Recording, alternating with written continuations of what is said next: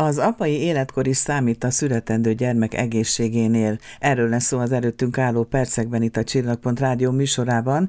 Köszöntöm a telefonvonal végén dr. Várhegyi Verát, klinikai genetikus szakorvost. Jó reggelt kívánok, köszönöm szépen én is a meghívást. Mielőtt még a részletekbe mennénk, ugye hát valamennyiünk előtt ismeretes, hogy kitolódik a gyermekvállalás, egyre idősebb korban szülnek gyermeket a hölgyek, meg hát az is tény, hogy amikor erre az elhatározásra jutnak a házaspárok, akkor általában a hölgyeket vizsgálják, a hölgyek úgynevezett rizikófaktorait nézik elsősorban. Jó lehet, már külföldön bevált gyakorlata van annak, hogy a férfiakat is vizsgálják, hiszen kiderült, hogy nem csupán a hölgyek életkora hat a gyermekre, a gyerek egészségi állapotára, hanem a férfiaké is.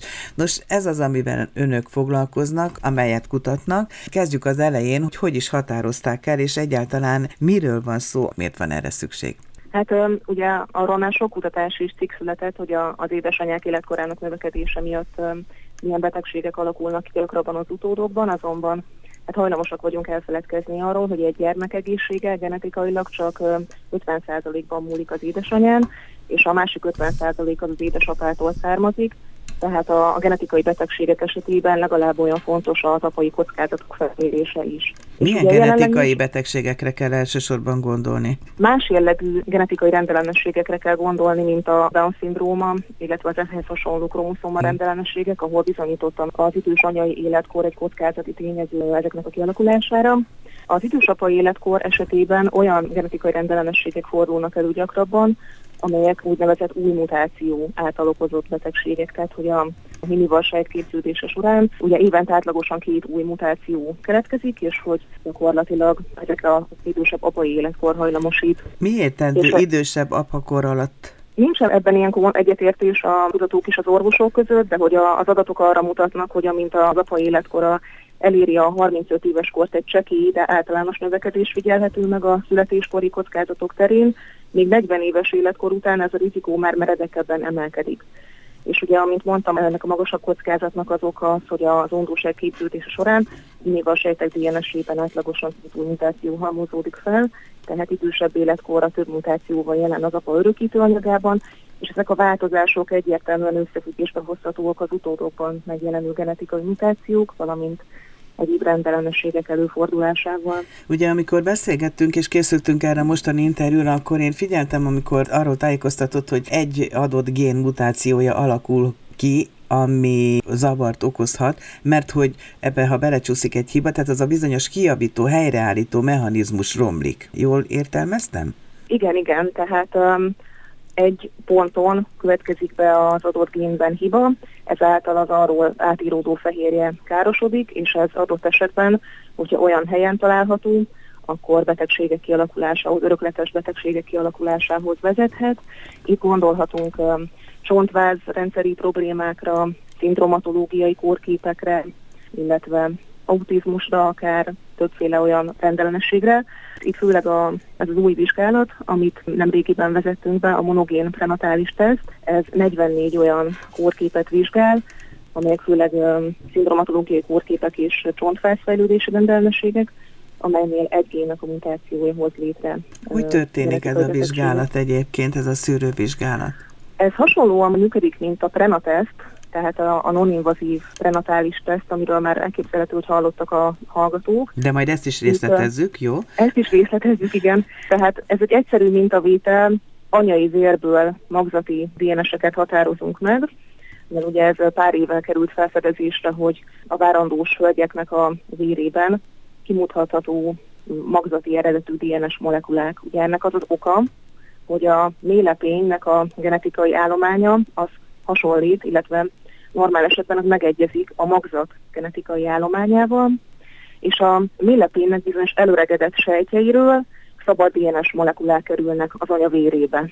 És ez ilyen érzékeny molekuláris genetikai módszerekkel meghatározható, hogy melyik kromoszómáról származik, illetve hogy az adott kromoszómán van-e számbeli eltérés, illetve ezt a módszert alkalmazzuk a monogén prenatális teszt végzése során, ennek a 44 apai életkorhoz köthető monogénes betegségnek a, az elemzésekor, vizsgálatakor. Ez nem egy drasztikus beavatkozás? Nem, nem, nem. Kétségtelenül biztonságosabb, mint a előző évtizedekben elterjedté vált magzatvíz mintavétel, illetve a mélepény biopszia, mely ugye egy, egy szúrással, egy beavatkozással jár, Igen. és nyilván egy, egy minimális vetélési kockázatot rejt magában.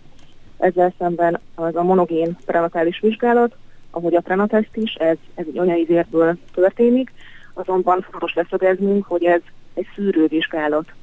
Az arra utal, hogy önmagában, hogyha ez kihoz egy pozitív eredményt, akkor nem adhatunk egy százszázalékos leletet, hanem meg kell erősíteni úgynevezett diagnosztikus vizsgálattal, ami viszont, amit említettem az előbb, a magzatvíz mintavétel vagy a mélepény biopszia. Tehát, Akkor már nem lehet kikerülni. Nem lehet kikerülni, hogyha pozitív eredmény jön ki bármely szűrővizsgálaton, hanem szakma szabályai szerint meg kell, hogy erősítsük egy, egy diagnosztikus vizsgálattal.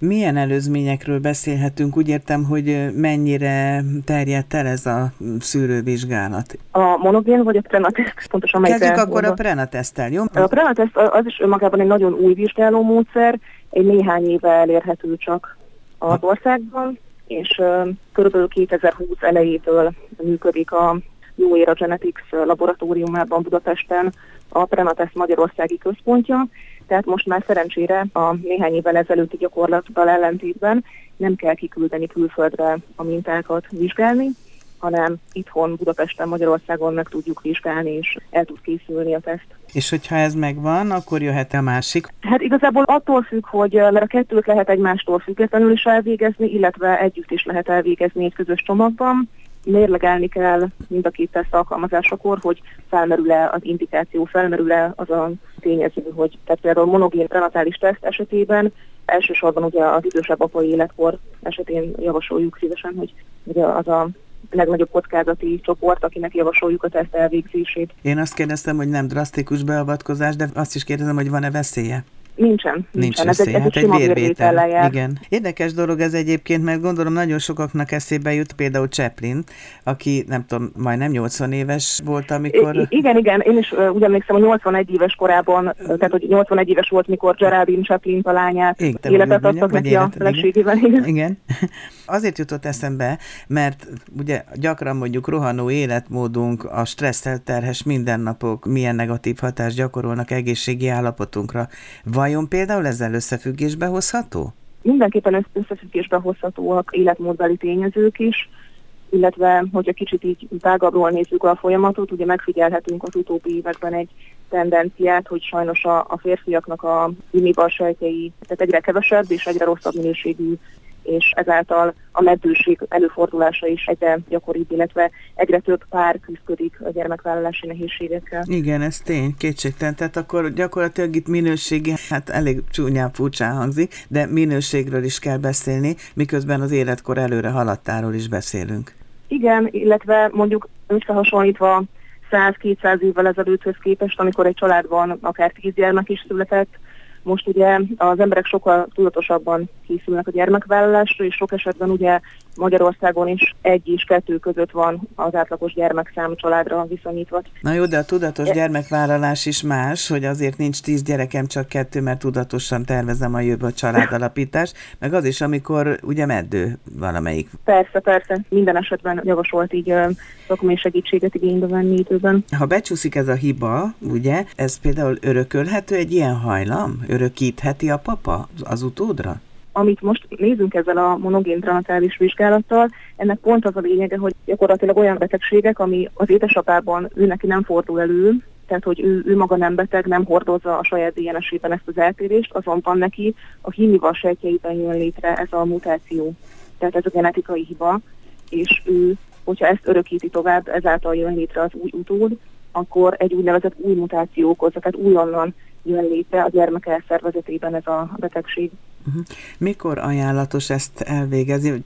Ezt gyakorlatilag a várandóságnak a 10.-12. hetétől igyekszünk így minél előbb, lehetőleg a terhesség első harmadában, az első trimeszterben mindenképpen egy, egy fontos szabály, hogy um, legyen elegendő idő az ellátó csapatnak, hogyha mondjuk adódik egy pozitív eredmény, akkor elkészülhessen utána a diagnosztikus vizsgálat azon az idősávon belül, ameddig, hogyha a házaspár úgy dönt, akkor genetikai jogból meg lehessen szakítani a, a várandóságot.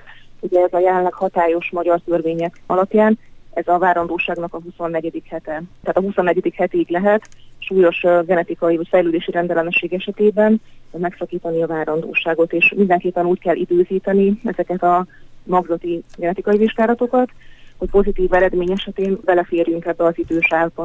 A prenatesztet ugye a anyait azt el lehet végezni külön, de akkor, amikor ezt a monogén prenatális vizsgálatot kérik, akkor a kettő együtt mehet? Nem, külön? önmagában is mehet a monogén teszt. Tehát a kettő hm. függetlenül is mehet egymástól, illetve együtt is el tudjuk végezni. És mi a módja, útja? Hol kell bejelentkezni? Mennyire élnek ezzel például? Mennyire tudják, hogy van ilyen lehetőség? Egyre inkább hirdetjük. A prenateszt az már ugye néhány éve elég jól ismert, a monogének pedig egy újabb vizsgálattípus, úgyhogy ez most kerül kihirdetésre Hát ez a New Era Genetics, ha jól ja, A New Era Genetics labor, igen, igen, igen. ez helyileg a Gellért tegyen a Fejzel Intézet épületében található. Ez a Prenatest vizsgálatnak a magyarországi központja és uh, ugyanitt uh, végezzük el a monogén prenatális vizsgálatot is. Mert hogyan ott is dolgozik, ugye a Cejzer Intézet? Én ott dolgozom. Meg a uh, egy néhány hónapja. Szemmelweis Egyetem is dolgozom, igen. Hogy került a genetika bűvkörébe? Hát ez egy hosszú történet volt, ugye az orvosi egyetem az hat év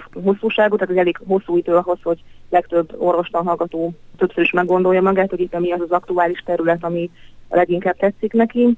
Nekem is volt több ilyen terület, ami aktuálisan szimpatikus volt, hogy későbbiekben azt választom a szakosodáshoz. Az egyetem elvégzésével egyidejűleg a neurológia tetszett leginkább, és gyakorlatilag így kerültem a Szemelweis Egyetemre, a Molnár Mária Judit professzorasszony intézetében, és ott a klinikai genetika szakképzést, ami négy év hosszúságú, ott végeztem el, és gyakorlatilag így lettem genetikus, de nagyon-nagyon megtetszett így az évek alatt, egy dinamikusan fejlődő terület, majd hogy nem mondhatjuk azt az egyik leggyorsabban fejlődő orvosi ágazat a genetika az utóbbi években, évtizedekben. Ez tény, hogy dinamikusan fejlődő, de ott sokkal nagyobb türelemre van szükség, kitartásra van szükség, és kevesebb a visszajelzés. Arra gondolok, hogy van egy sebész orvos, aki kivesz vesekövet, vagy epekövet, akkor azonnal néhány napon belül ott van a sikerélmény, meggyógyítja a beteget. A genetikus Igen. számára ez egy kicsit késleltetett öröm, hogy így mondjam, nem? Mindenképpen, mivel a genetikai vizsgálatok az nem